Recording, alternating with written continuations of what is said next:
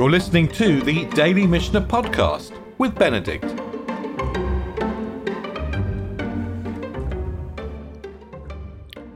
Okay, good afternoon. So we're in the middle of the third chapter of Trumot, and we're dealing with boundary cases, with mistakes with truma, with mixtures, with partners and a- partners and agents. And today we're going to just carry on talking about partners and agents, but particularly focus on the power of speech and the power of speech to change the status of truma that we've taken or or not taken or designated. We're going to show that it's the speech and the intention that matters that if you like creates the contract in designating the truma rather than the physical act of taking it out of the heap. That's what we're going to that's really what we're going to explore today. But we're going to begin by going back to the the place where we left off yesterday and the two partners. Do you remember the two partners who both took truma from a heap that they both owned? And Rabbi Akiva actually said that both of their truma was valid, perhaps thinking that they, you know, they each individually own half the heap. So we're going to go back in the Mishnah, and the Mishnah basically, basically one Mishnah runs runs along to another at this point, and I'm sorry that we're we're we're stuck a little bit by the daily cycle, but the, the Mishnah is going to run right on. So you remember yesterday we were talking about partners who took truma one after the other. And the Mishnah goes on to say, hang on, let me try and make this go sideways and then you can see what's going on a little bit better. The Mishnah goes on to say, to what, what does this apply to? So we're talking about the two partners. One took truma and the other took truma.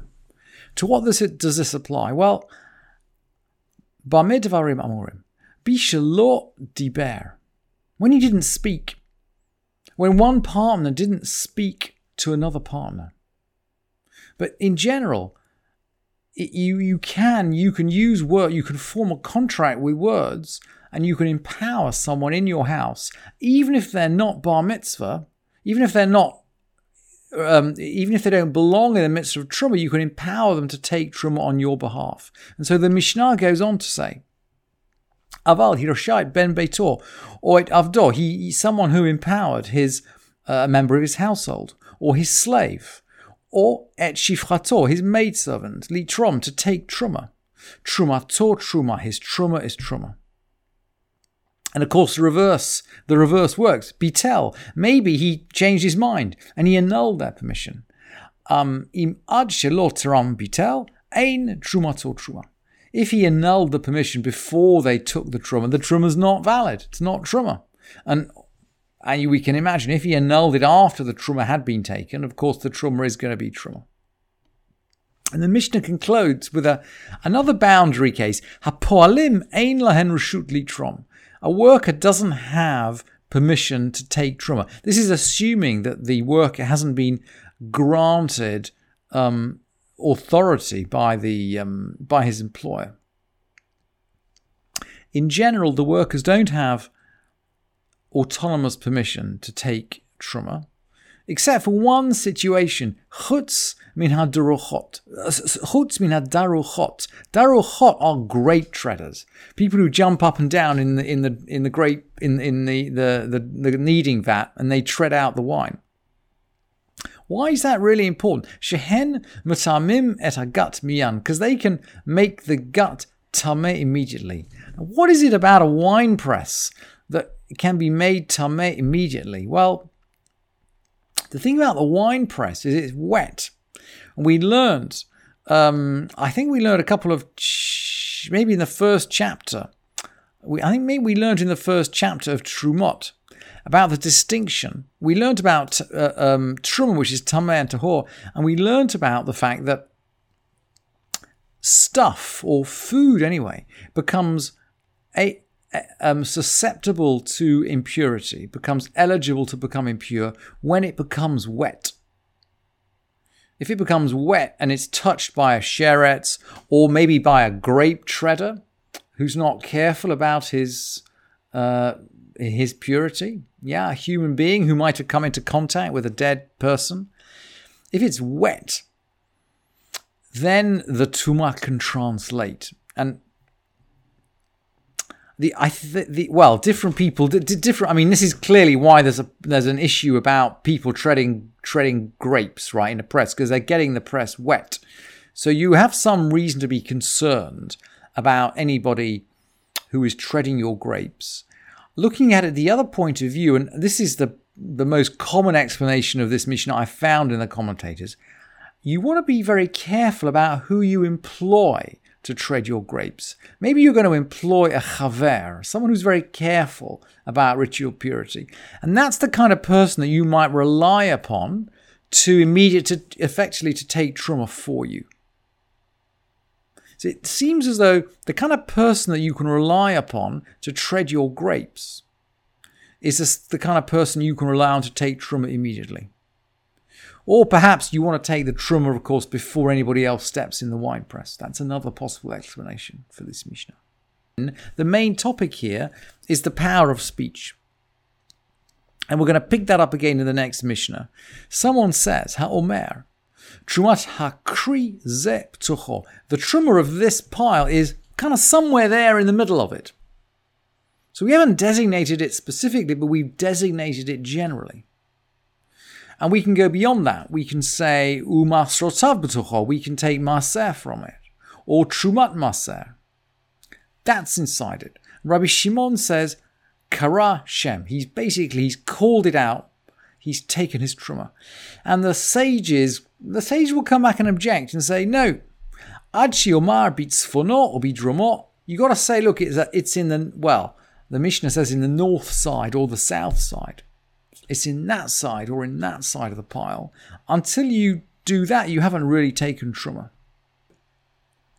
And then Rabbi Eliezer ben Yaakov brings the example of a Levi, a Levi who's been given, um, who's been given Maser. And remember, we learned. Here's the hierarchy of donations that we looked at a couple of weeks ago, and we said that Truma was the first of the donations. And I've actually in in uh, which which is the, the first one we learnt when we learnt two weeks ago. But out of respect to the Mishnah which we're coming to, I, I wanted to bring one more element in this hierarchy, which actually comes before the harvest. So the bikurim, the first fruits in the field, we're actually going to mark out in the field, and we're going to pluck them straight from the field. So the first is bikurim, and then truma, we said between one and one and two thirds and two and a half percent given to the priests, maaser rishon given to Levi'im, and we mentioned trumat maaser. The Levi'im will take 10% of their 10% and they'll give that to the priests. So trumat maaser is 10% separated by a Levi.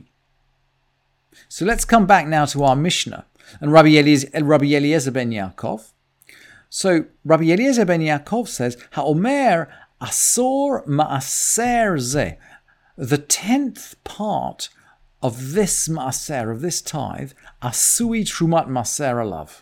That is the trumat ma'aser, that's the tenth of the tenth, which I'm going to give to the Kohen, and thereby he's designated. So again, he's using the power of the he's using the power of the declaration to render that well, yeah, to render that Trumat Maser for the Kohanim.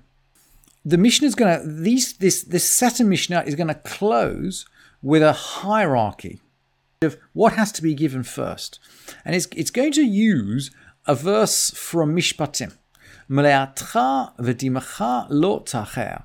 Your melea, hmm, I mean, we find it hard to translate these words. Your fullness is the best I've got. Vedim acha. Now, do you remember yesterday we said that there's a rare word with the root daled mem ein, which means to make something truma. We said, let's just flick back to the, the Mishnayot we learned yesterday. Um, uh, let's. Um, נפלה אחת מהן לתוך החולין, אינה mudam, ena mudam, ena mudamatan. If one of them falls into ordinary produce, it doesn't make it, well, we translate that as doubtful, pro, doubtful truma. The verb ledam, it's, it'll be ledamer. It'll be ledamer in modern Hebrew. Mudam, mudamatan, daled mem ein, means to make something truma. And it hardly ever occurs in Mishnah except in the context of sort of making something doubtful truma. But it does occur in Chumash, and it occurs in Chumash in this verse from Mishpatim. Um, you shall not be late with your fullness and with your dema. And then the you have to also give your bechor. And the Mechilta there says, your fullness and your dema you should not, you should not delay. Your fullness here are bikurim, and your dema is truma. So the Mechilta seems to associate dema with truma. And the Mechilta goes on to say you shan't give second tithe before first tithe, first tithe before truma, truma before bikurim. In other words, there's a sequence here: bikurim, truma, first maaser, second maaser, and that's the Mishnah which we're going to close with. Mishnah 6. Hamakdim truma la bikurim. Someone who gives truma before bikurim, or maaser rishon before truma, or maaser sheni before rishon. Afal pi shuver belotasa. Even though he transgresses a negative commandment. Mash asa osui. What he's done is done. For it is said, and now we're going to quote our pasuk, lo In other words, his truma is going to be truma even though he's taken it, and his maaser, by the way, is maaser, even though he's taken it in the wrong order. So speech is powerful and intention is powerful, but even though we may get it wrong sometimes, the uh, sometimes the result sometimes the result works. Gosh, that is a quick race through the next three Mishnayot. I'm sorry if it was a little bit fast let me just stop and um, and then we're going to come back and finish this chapter tomorrow. And I, I hope we'll explain the whole thing when we finish the chapter tomorrow. Thank you for listening to this edition of the Daily Mishnah Podcast with Benedict.